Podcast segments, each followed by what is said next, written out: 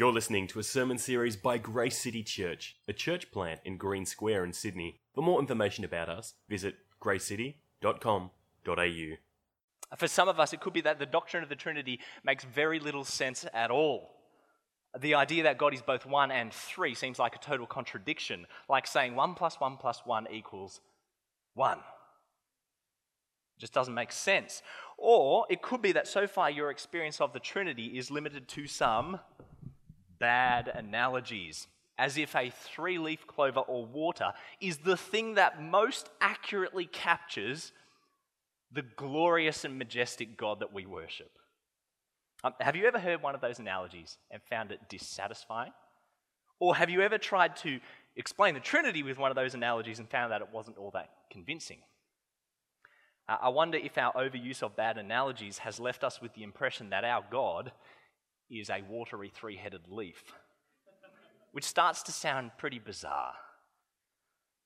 Or maybe your experience of the Trinity has largely been of one of um, overcomplicated arguments about obscure terms like substance, essence, and consubstantiality.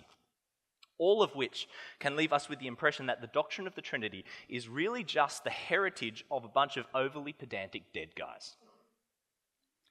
And if that's true, then the doctrine of the Trinity is at best trivial and unnecessary, or at worst, it leaves Christianity with a major intellectual weakness. Have a look at what prominent atheist Richard Dawkins says about the Trinity. You'll see it on page 9 of your booklets. He says,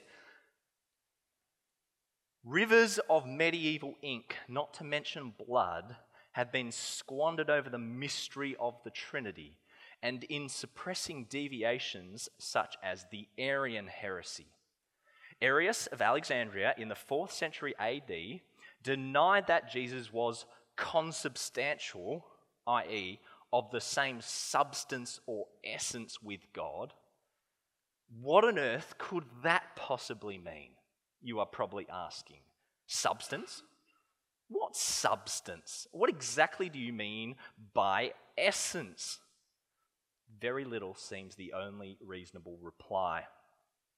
According to Dawkins, this doctrine is built upon obscure arguments about trivial terms, terms such as consubstantial that are almost entirely meaningless, and people paid for it with their blood. Uh, Dawkins goes on to quote the US President Thomas Jefferson, who said this about the Trinity Ridicule is the only weapon which can be used against unintelligible propositions. Ideas must be distinct before reason can act upon them. And no man ever had a distinct idea of the Trinity.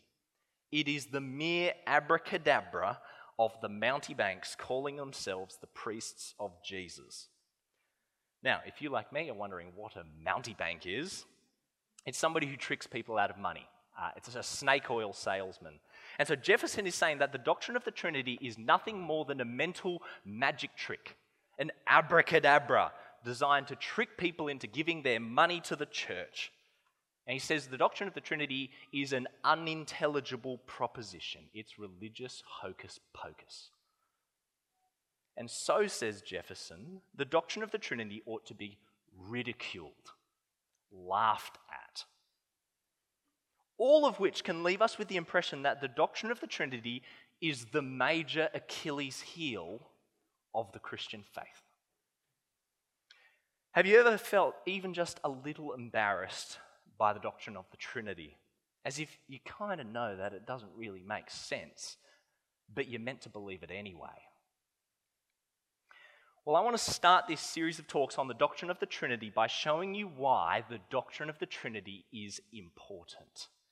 And not just important, but that it is of central importance, critical importance, of crucial importance. And to do that, I want to take you back in time. I want to take you back before COVID. I want to take you back before the internet, back before MySpace. I want to take you back even before the discovery of electricity. I want to take you back to sometime around the 5th century AD. The city of Rome has been sacked, the Roman Empire is starting to collapse. But before we go back to the fifth century together, I need to give you a warning. Consider me your flight attendant, giving you the safety briefing before we take off. And the warning comes from the novelist L.P. Hartley, who wrote this in the novel The Go Between. The past is a foreign country. They do things differently there. Over the next couple of days, we're going to be listening to voices from the second, third, fourth, fifth, 13th, and 16th centuries, not to mention the Bible itself. And some of these voices are going to speak and think differently to us. I'll do my best to introduce some of them as we go along. But even though they might seem a little bit foreign to us, there is a deep and rich heritage there for us to learn from. So, with that said, come back with me in time to sometime around the 5th century, and we're going to look at what's called the Athanasian Creed. It was written around the 5th century. Uh, if you were paying attention in that video before, um, that St. Patrick character actually finished by quoting from the Athanasian Creed, otherwise known as the Quicunque Vult. And this is what it says Whoever desires to be saved should above all hold to the Catholic universal faith. Anyone who does not keep it whole and unbroken will doubtless perish eternally. Now, this is the Catholic universal faith that we worship one God in Trinity and the Trinity in unity, neither blending the persons nor dividing their essence. For the person of the Father is a distinct person the person of the Son is another, and that of the Holy Spirit still another. But the divinity of the Father, Son, and Holy Spirit is one, their glory equal, their majesty co eternal. Now, there are probably a couple of initial responses that you might have to what we just read in the Athanasian Creed. Um, at one level, it is quite a nice little summary of the doctrine of the Trinity one God in Trinity and the Trinity in unity, neither blending the persons nor dividing the essence, equal in glory and co eternal in majesty. Uh, you might also be wondering about the word Catholic. Uh, and when it says Catholic, it doesn't actually have anything to do with the Roman Catholic Church, which didn't actually exist back in the 5th century. When it says Catholic, it means universal. Uh, I've put that in the brackets, which is to say that it means it's agreed upon by all Christians. But that leads to the thing that really stands out to me. Did you notice that it basically said, if you don't hold to the doctrine of the Trinity, you aren't saved? It literally says, anyone who does not keep it whole and unbroken will doubtless perish eternally. Now, does that sound like a bit of an overstatement to you? It could sound like it's saying that you need to articulate a doctrine of the Trinity in order to be saved. And that's a bit problematic. I mean, how many of us would be able to articulate a doctrine of the Trinity as it's described in the Athanasian Creed? What about children? Well, I don't think that's actually what it's saying. It's not saying you're not saved if you can't articulate a doctrine of the Trinity. What it's saying is that our salvation depends upon the Trinity. Our salvation depends upon the Trinity. How so? Well, at the very heart of the Christian faith, at the very heart of our salvation, is the reality that Jesus died for the forgiveness of our sins. That's it, isn't it? Um, have a look at how the apostle puts it in 1 Corinthians 15, verse 3. He says, For I delivered to you as of first importance what I also received that Christ died for our sins in accordance with the scriptures. This is the reality that lies at the heart of the Christian faith. Jesus died for the forgiveness of our sins. But the fact is, only God can forgive sins. The Pharisees knew this as well as anyone. And so have a look at how the Pharisees respond in a story where Jesus forgives a man his sins. Have a look. Jesus said, Friend, your sins are forgiven. The Pharisees and the teachers of the law began thinking to themselves, Who can forgive sins but God alone? Only God can forgive sins. Makes sense. The only person who can forgive a sin is the person sinned against. But here's the point I want to draw your attention to. If Jesus truly has paid for our sins, and only God can forgive sins, then Jesus must be God. If Jesus is not God, then who paid for your sins?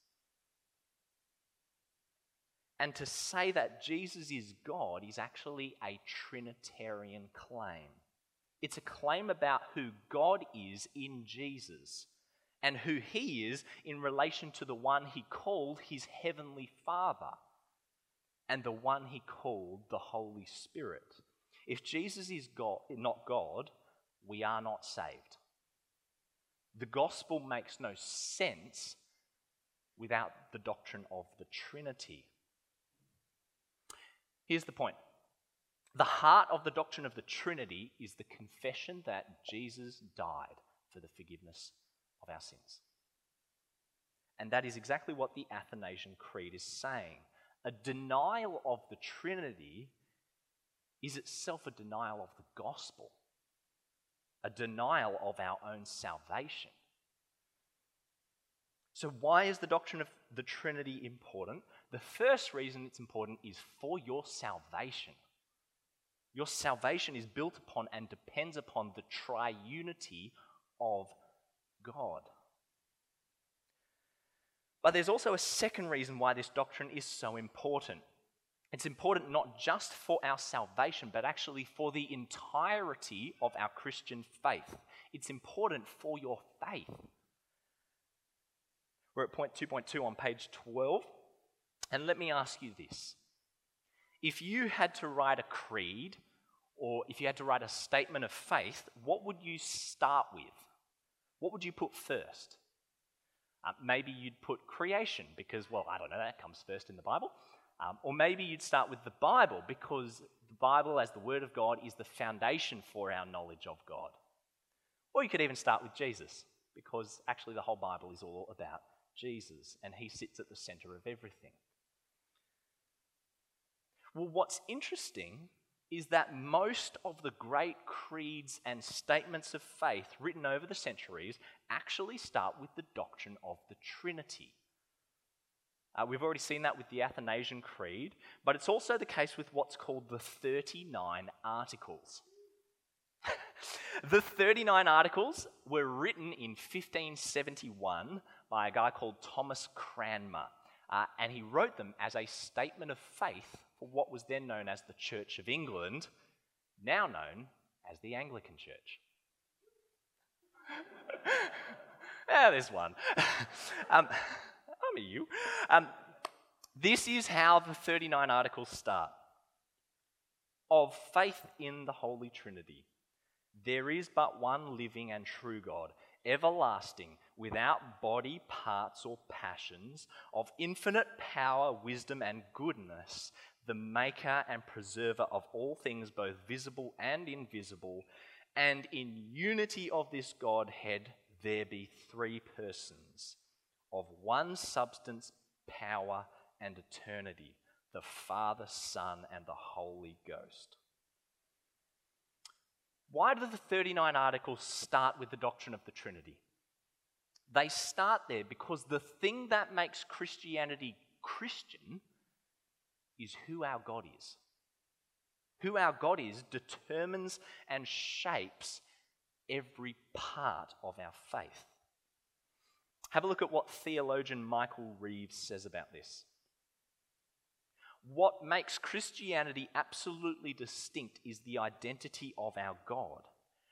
Which God we worship, that is the article of faith that stands before all others. The bedrock of our faith is nothing less than God Himself. And every aspect of the gospel creation, revelation, and salvation is only Christian insofar as it is the creation, revelation, and salvation of this God.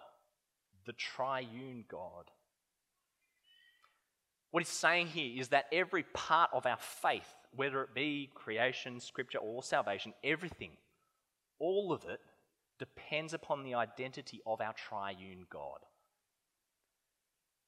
Uh, one way of thinking about this is to imagine the entire Christian faith as a spider web of interconnected beliefs.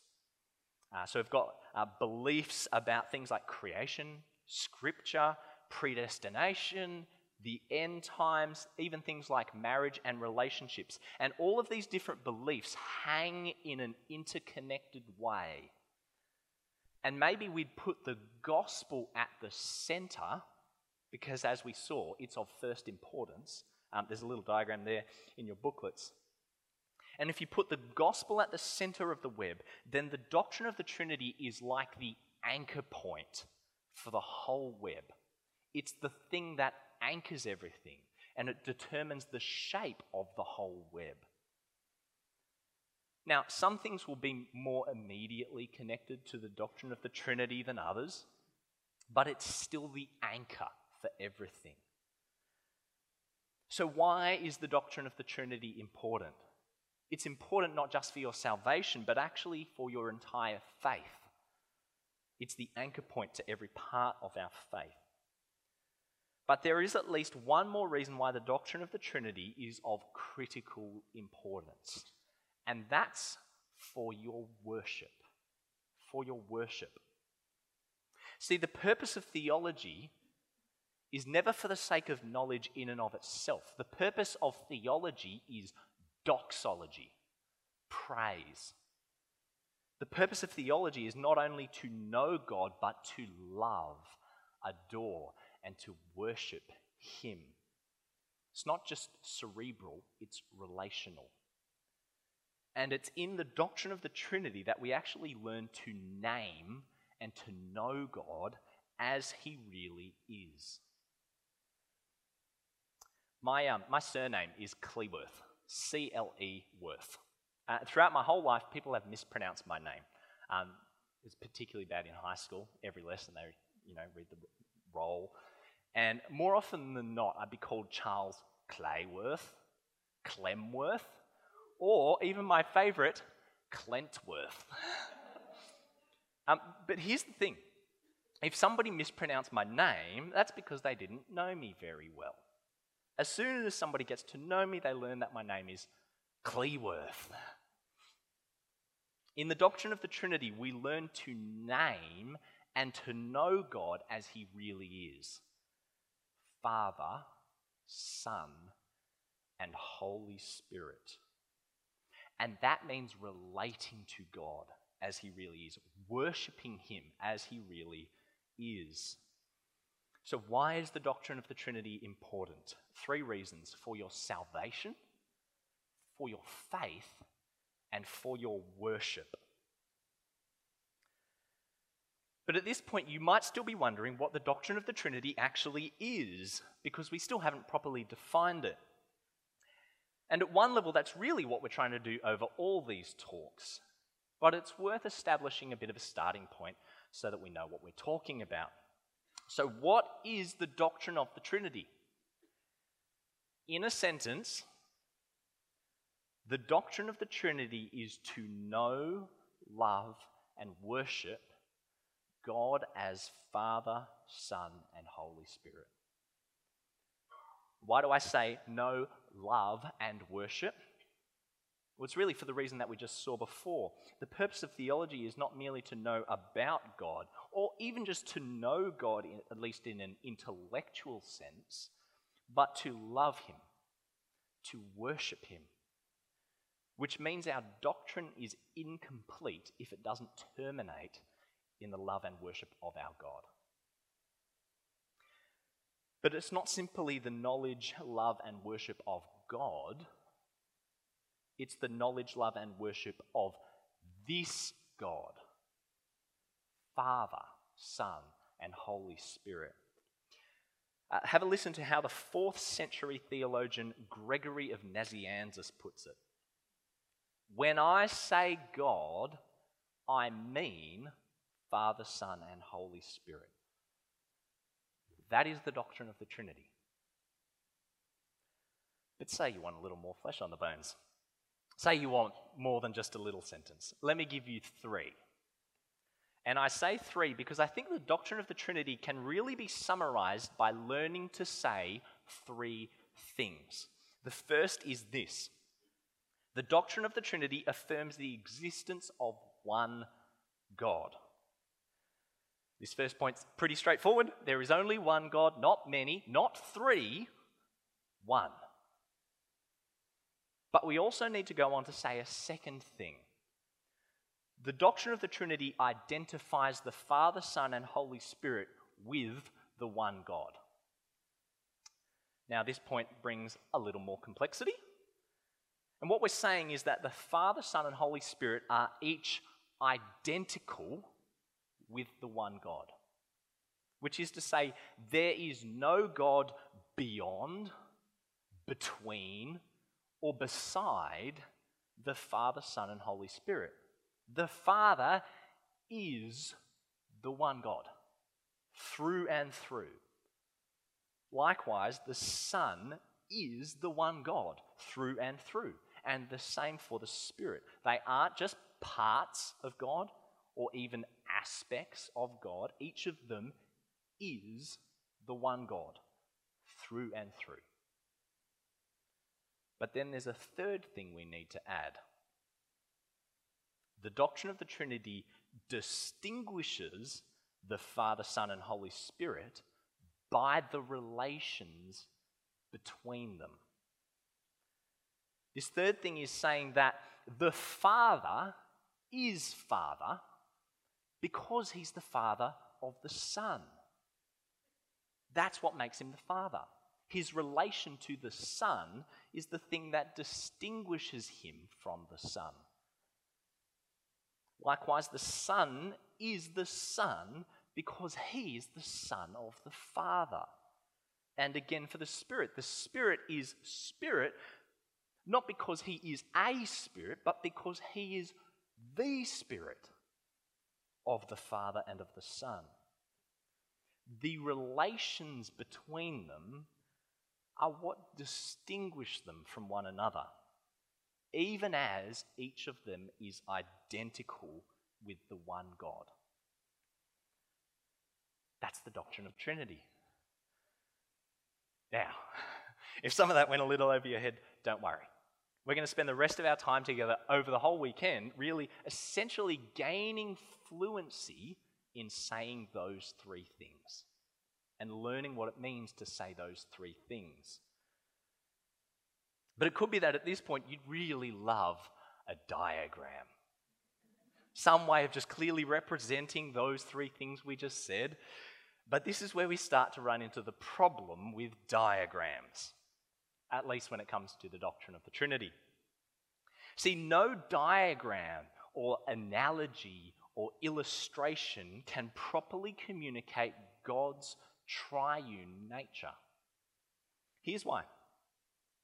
Because when we're looking for a diagram or an analogy, what we're doing is searching for something in this creation that represents or captures something of who the triune God is. But the problem is that God is totally unlike creation. He is not created, He is the creator, which means that nothing in this creation can adequately represent or communicate the triune nature of our God. Sometimes diagrams or analogies, they might capture an aspect of who God is, but no creaturely representation can do that comprehensively or fully. Which is why all these analogies about water and three leaf clovers actually end up being more unhelpful than they are helpful. Have a look at what Gregory of Nazianzus says. Though I have examined the question in private so busily and so often, searching from all points of view for an illustration of this profound matter, they, they wanted illustrations even in the fourth century. Um, he says, I have failed to find anything in this world with which I might compare the divine nature. So, as we set out on this journey together, be careful of analogies and illustrations. Um, they will often do more harm than good. That leads us to the next stage in our journey together. So far, we've explored why the Trinity is important, and we've introduced what the doctrine of the Trinity actually is. But sometimes it can be helpful to clarify what something is by explaining what it is not. And so, what I want to do next is explain what the doctrine of the Trinity is not. And in particular, what I want to do is outline some of the dangers and pitfalls when it comes to the doctrine of the Trinity. And what we're going to see is that there are two main dangers to be aware of. On the one hand, is what we might call mere monotheism, where we overemphasize God's oneness and on the other side is what we might call tritheism, where we overstate God's threeness. Mono, one, tri, three. Um, have a look at how the theologian Colin Gunton explains it. As in all theology, we are on a knife edge, or we might say a narrow path with precipices on each side. On one side, we deny the unity of God and make it appear that there are three gods. On the other, we cause the distinctions of the three to disappear into some underlying, undifferentiated deity. So you can imagine us walking along a narrow path where on one side lies the sharp precipice of mere monotheism, and on the other side lies tritheism. These are the twin dangers that we will need to keep in our sights as we journey towards knowing, loving, and worshipping God as Father, Son, and Holy Spirit. But let's push a little more into each of these dangers. What do we mean when we say mere monotheism? It's the belief that when it comes to God, there's really just one actor a single actor, a single actor who creates, speaks, and saves. And it's the belief that really we only have one undifferentiated relationship with God. It's the idea that we relate to God in a flat, one dimensional way. Um, the Father, Son, and Holy Spirit, they become an unnecessary appendix to the one God. Uh, they are a non essential accessory to a flat, one dimensional God. Uh, that's what we're talking about when we say mere monotheism. And for one theologian called Karl Rahner, the great majority of Christians are in danger of falling into mere monotheism. Um, have a look at what he says. Despite their orthodox confession of the Trinity, Christians are, in their practical life, almost mere monotheists. We must be willing to admit that should the doctrine of the Trinity have to be dropped as false, the major part of religious literature could well remain virtually unchanged. What's he saying there? He's saying that when push comes to shove, most Christians simply believe in a vague sense of God, a single entity, rather than the triune God who is known as Father, Son, and Holy Spirit. Um, he makes that point by explaining that if the doctrine of the Trinity was dropped as false, then really not all that much would change for Christians. We would still go on praying to God, believing that God became man and that God saved us, rather than praying to our Heavenly Father and believing that the Son became a man and that we are saved by the Son through the Spirit.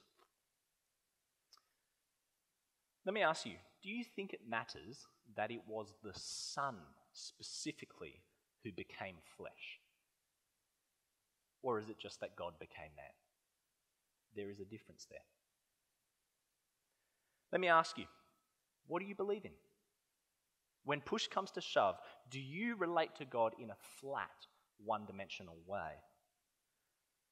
Or do you not believe just in God, but in this God? Father, Son, and Holy Spirit. That's the danger of mere monotheism, but what about tritheism? Well, it's just the flip side of mere monotheism. It's the belief that really there are three different actors who each do different things, and that really we have three different relationships with each of the Father, Son, and Holy Spirit. They are essentially three different subjects who are simply united in some kind of divine community. Have a look at what the theologian Robert Letham says about this. He says, In the West, in more recent times, a social model of the Trinity has come into prominence, bringing into sharp focus the distinctiveness of the three. When this is so, there is often a noticeably loose, almost tritheistic sounding tendency.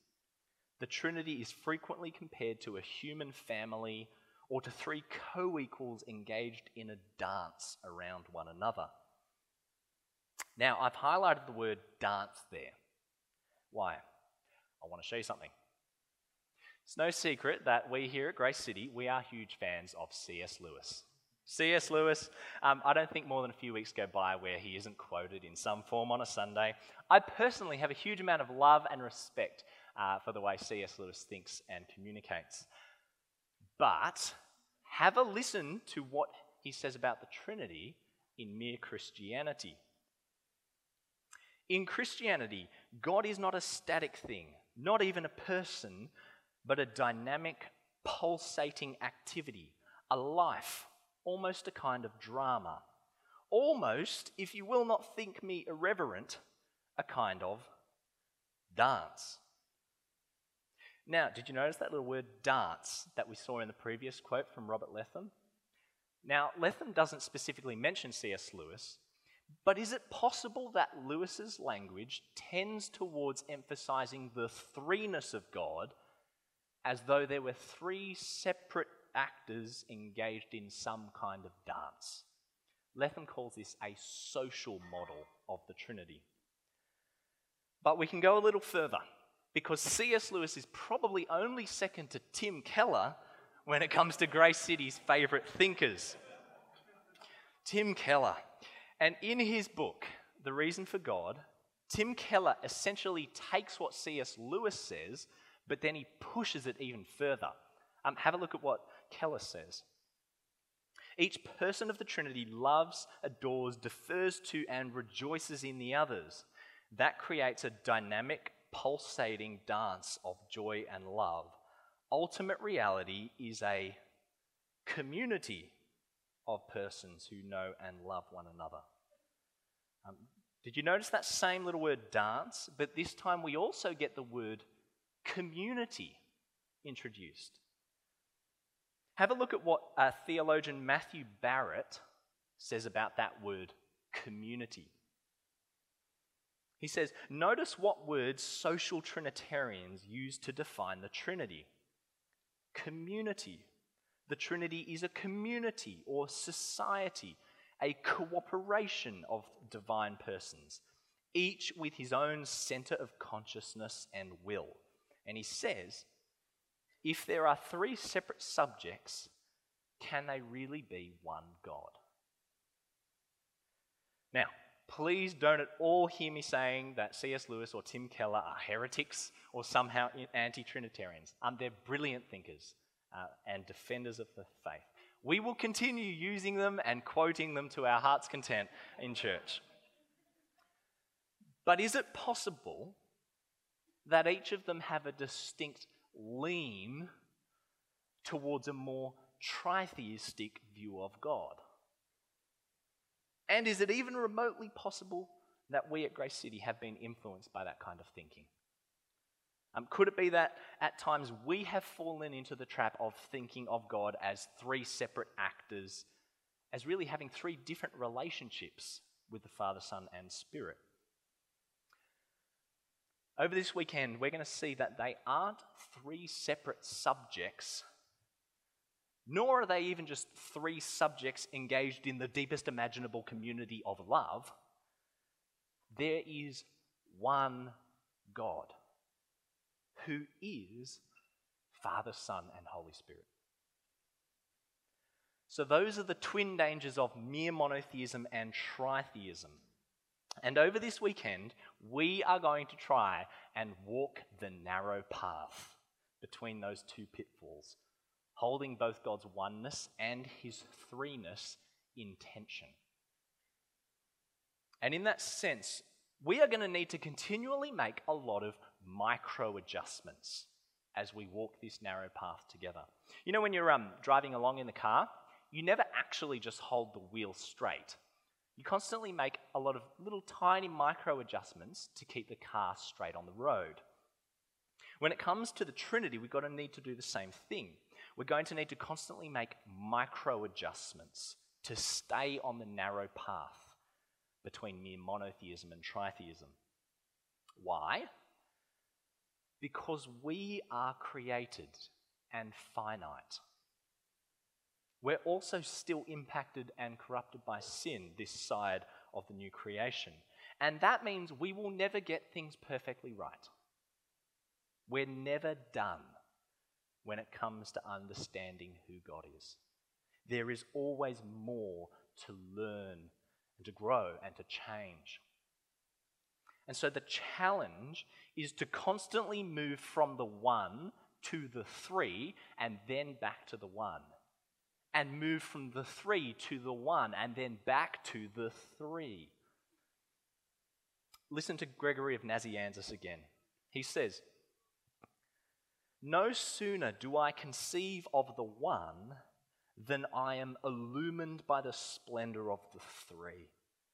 No sooner do I distinguish them than I am carried back to the one.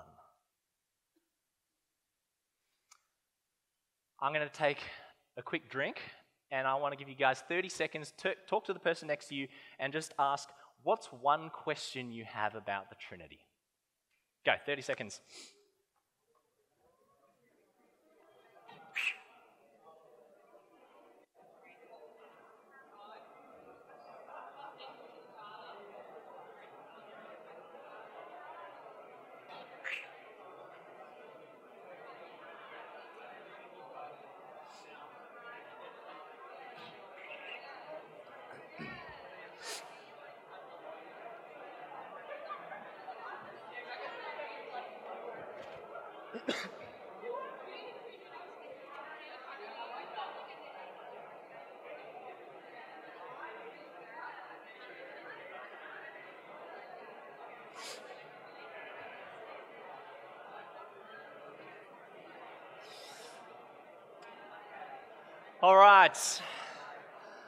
I'll bring you back.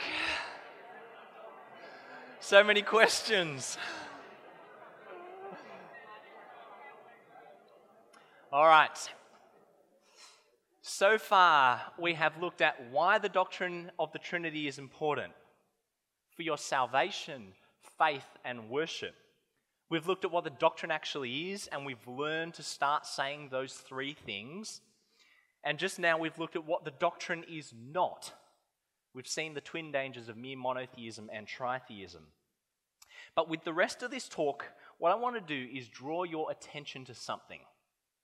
I think, on the whole, we as evangelicals, Bible believing, Jesus loving Christians, I think on the whole, we have forgotten the doctrine of the Trinity. I think we've forgotten the doctrine of the Trinity. Let me explain what I mean. The first thing to know is that from the first century all the way through to about the 18th century, there was a clear and unbroken tradition of consistent Trinitarian theology. Across the early church, Protestantism, even Greek Orthodox and Roman Catholicism, there was almost total agreement about the doctrine of the Trinity. Now, there are some pretty major differences uh, when it comes to other doctrines between, you know, say, Protestantism uh, and Catholic. But when it comes to the Trinity, it's practically unanimous. You open almost any theological textbook from almost any century between the 1st and the 18th, And it will almost certainly say exactly the same thing about the doctrine of the Trinity. And sure, there are some subtle differences, but on the whole, there was a clear and consistent tradition. Um, I've got a little timeline there if you find that helpful. But come down to the 21st century, and to evangelical Christians in particular, which is us, and it's a very, very different story. Firstly, we're confused about what the doctrine actually is.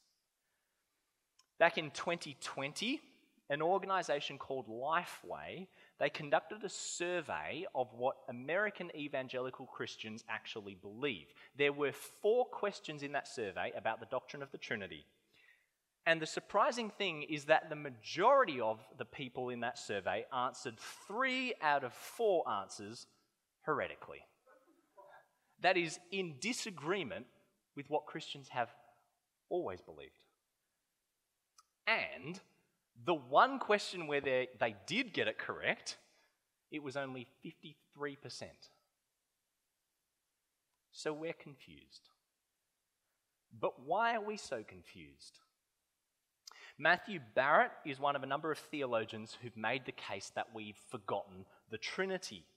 We don't know what we're meant to believe or why we're meant to believe it. Have a listen to what he says. Many evangelical churches and pastors know they are supposed to affirm the Trinity, and so they do. But if they're being honest, they have no idea why, other than to say, the Bible says so somewhere, right? Though they're not sure what that verse might be. Ask them to articulate the same Trinity according to biblical orthodoxy, and they will return a blank stare. He says, You may be giving me one right now. There's a few shots fired. but the question needs asking. If we, as 21st century evangelicals, have potentially forgotten the doctrine of the Trinity, then what on earth happened over the last few hundred years? I've got another little timeline for you there. What happened in that gap between the 18th century to now? Well, with about the last third of our time together in this first session, that's the question I want to explore. I want to suggest that over the past few centuries, three challenges were laid against the doctrine of the Trinity. Three challenges were laid against the doctrine of the Trinity, and on the whole, we believed them. And that's why we've forgotten the Trinity. So, what are they? One, it's not in the Bible. Two, it's not coherent. And three, it's not practical. The Trinity is not in the Bible, not coherent, and it isn't practical. So let me take you through each of them and show you how they led to us forgetting the Trinity. First challenge it's not in the Bible. And we could start with the simple observation that the word Trinity isn't used in the Bible. Or that other certain buzzwords like persons or essence don't appear in the Bible. Now, at one level, that's a pretty weak argument in and of itself because there are heaps of things that we believe in that aren't words in the Bible. For example, the word mission doesn't appear in the Bible. But we're pretty happy to talk about that. But there is actually a far stronger challenge here that has gained a lot of traction over the last few hundred years. The argument goes back to a guy named Adolf von Harnack. What a name! Adolf von Harnack. He lived in the 1800s and he noticed that all these buzzwords like person and essence, they were all words that were drawn from the language of Greek philosophy.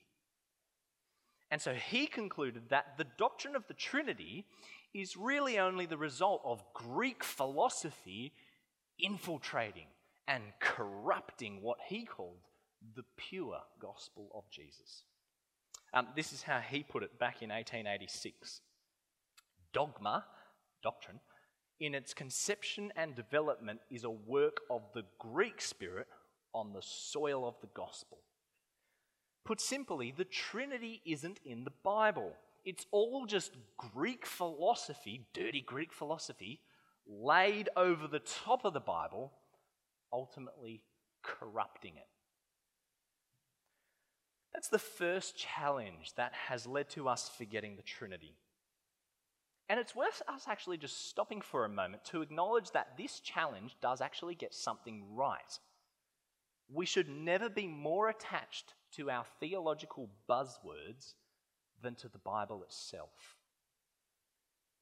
Listen to what the great reformer John Calvin wisely said once about all these buzzwords. We're going to hear a lot of these buzzwords over the next few days, but this is what John Calvin says I wish these terms were buried if only among all men this faith were agreed on that the Father and Son and Spirit are one God, yet the Son is not the Father, nor the Spirit the Son, but that they are differentiated by a peculiar quality, which is actually quite similar to those three things we were learning to say.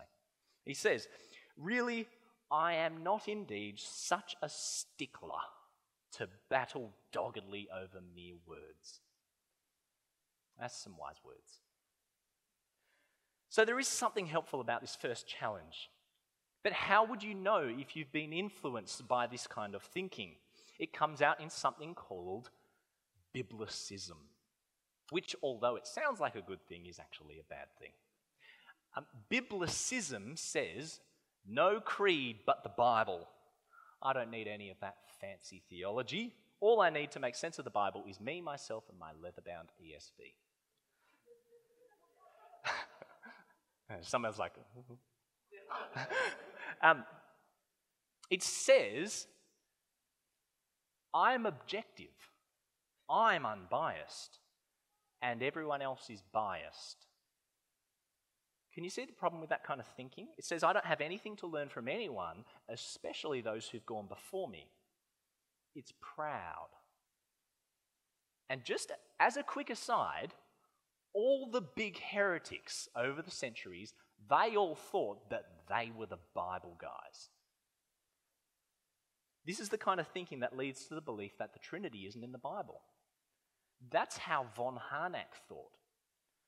Have you ever been tempted to think like that? But that's only the first challenge. The second challenge says the doctrine isn't coherent, it doesn't make sense.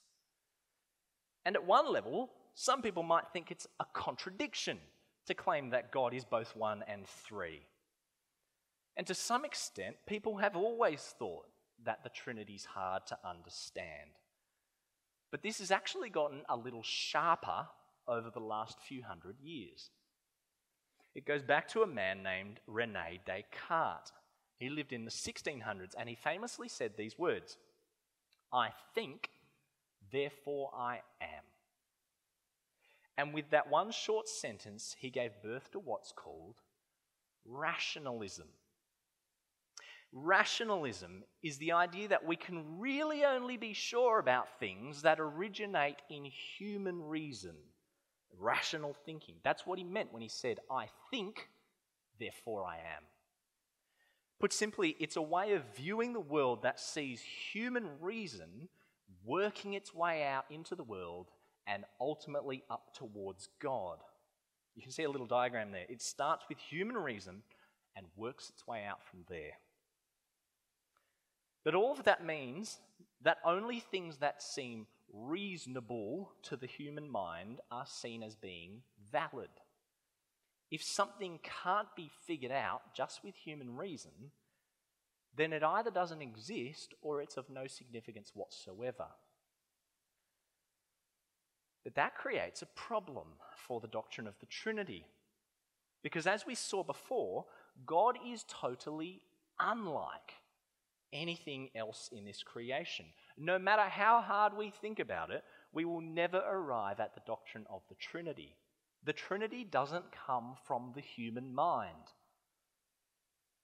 Why?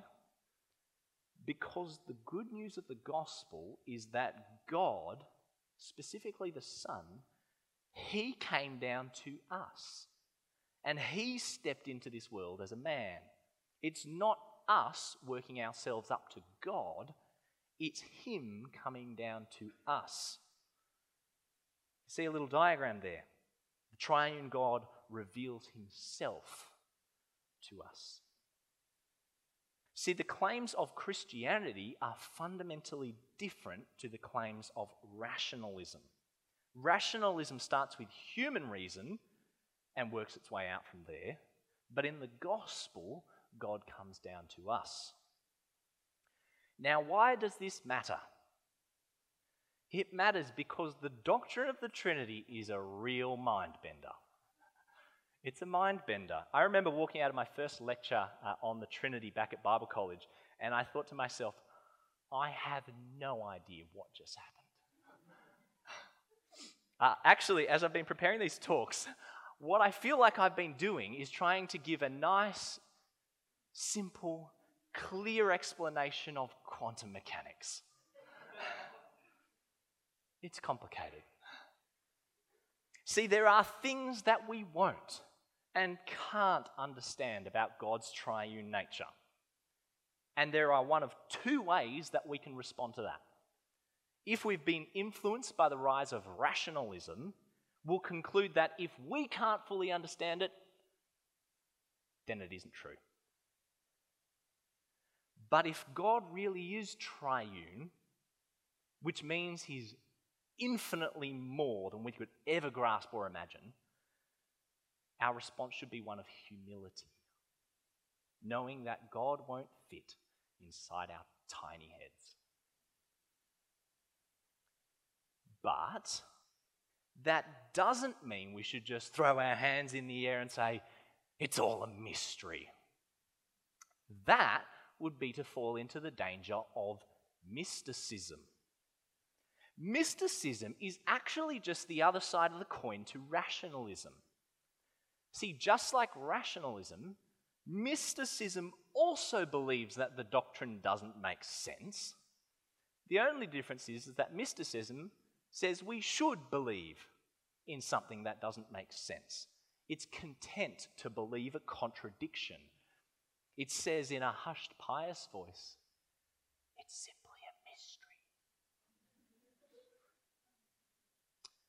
But the problem with this kind of thinking is that the Bible doesn't talk about a mystery as being a contradiction. See, the Bible does talk about things being a mystery, but it doesn't talk, at, uh, uh, talk about them as being a contradiction. It t- talks about mysteries as something that was previously hidden but has now been revealed. Have a look at how Paul talks about the mystery of Christ in Ephesians 3. In reading this, then, you will be able to understand my insight into the mystery of Christ, which was not made known to people in other generations, as it has now been revealed by the Spirit to God's holy apostles and prophets. Now, in this particular case, the mystery that Paul is talking about is that Jews and Gentiles are united in Christ. But the whole point of the mystery is that something that was previously hidden is now revealed, made known. It's no longer a mystery, which is exactly what's going on in the doctrine of the Trinity. What was previously unknown to human reason became known through revelation.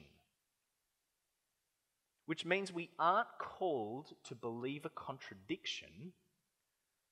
Rather, we're called to come to know God as He has revealed Himself to be, to conform our thoughts to His.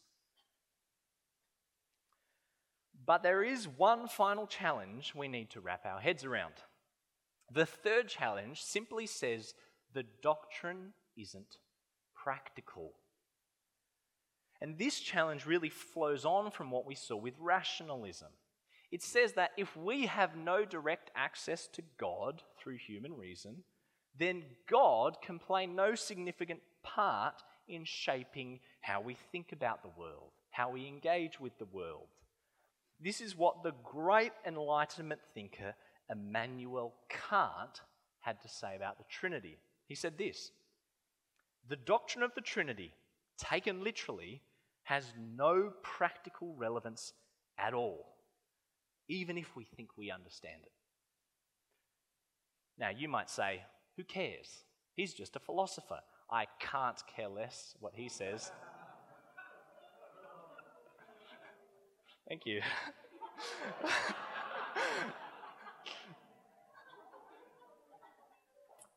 That's what Kant said. But there were some theologians, Christians, who believed him. There was one in particular. His name was Friedrich Schleiermacher. You probably haven't heard of him, but he was a heavyweight theologian in the 19th century. And he concluded that really, in the end, the doctrine of the Trinity doesn't have any practical significance for the Christian faith. This is how he put it. It's a bit, he, he writes in a weird way. He says, the main pivots of the ecclesiastical Christian doctrine are independent of the doctrine of the Trinity. In other words, the Trinity has no relevance to the Christian faith. It's of no practical significance. And because of that, Schleiermacher effectively tossed the doctrine aside. Now, maybe you've never heard of Schleiermacher, and maybe you couldn't care less. But how would you know if you've been influenced by this kind of thinking? I, th- I think we see it come out in a kind of consumerism, which says that all this theology stuff sounds super dry. It sounds impersonal and cold. I mean, where's the life? Let's keep things practical. After all, wasn't that the problem with the Pharisees? You know, they spent all their time arguing about the Bible without ever doing what it said. Isn't that what we're doing when it comes to the Trinity? Knowledge puffs up, love builds up. And while there is something helpful about that kind of desire to, um, to be transformed by the Word of God, we need to be very careful that we're not just wanting to get something from God in the name of being practical. Look at what the theologian Scott Swain says about this. Learning to praise the Trinity does not derive its importance or usefulness from its ability to serve other enterprises learning to know the triune God, to receive the triune God, to rejoice in the triune God, and learning to help others to do the same is an end in itself. Because the triune God is the ultimate end of all things. Let me remind you of the question, though, we're trying to answer with all of this. How did we come to forget the doctrine of the Trinity? How is it that we came to give a blank stare when asked about the Trinity? What happened is that first, we believed it wasn't in the Bible. Then we believed that it wasn't coherent. And then the third and final move was when we believed it wasn't relevant. That's what Schleiermacher did. He tossed it aside.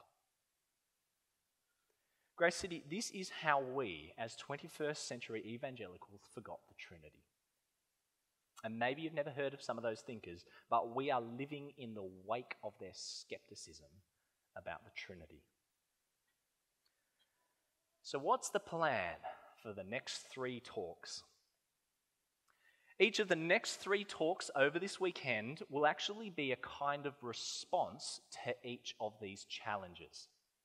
Three talks, tackling three challenges.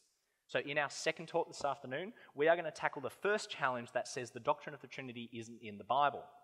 My aim will be to show you that, yes, the doctrine of the Trinity is biblical. In our third talk tomorrow morning, we are going to take on that second challenge, which says the doctrine isn't coherent. And my aim will be to show you that, yes, the doctrine of the Trinity is coherent. But then in the fourth talk, we will take on that third challenge, which says the doctrine isn't practical. And my aim will be to show you that, yes, the doctrine of the Trinity is not only practical, it's life transforming. So, three talks the Trinity and the Bible, the Trinity and theology, and the Trinity and life.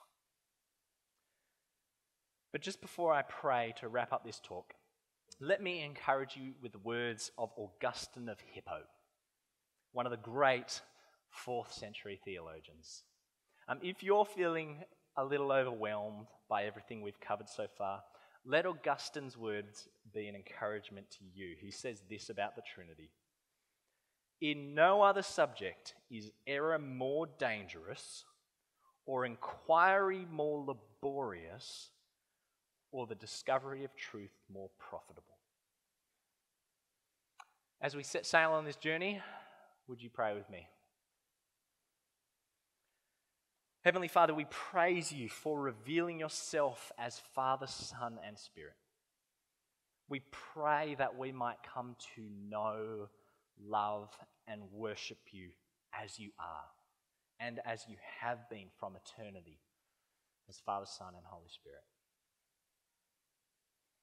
May we stay close to your word, learn from others, and profit richly as we do this. We pray it in the name of your Son. Amen.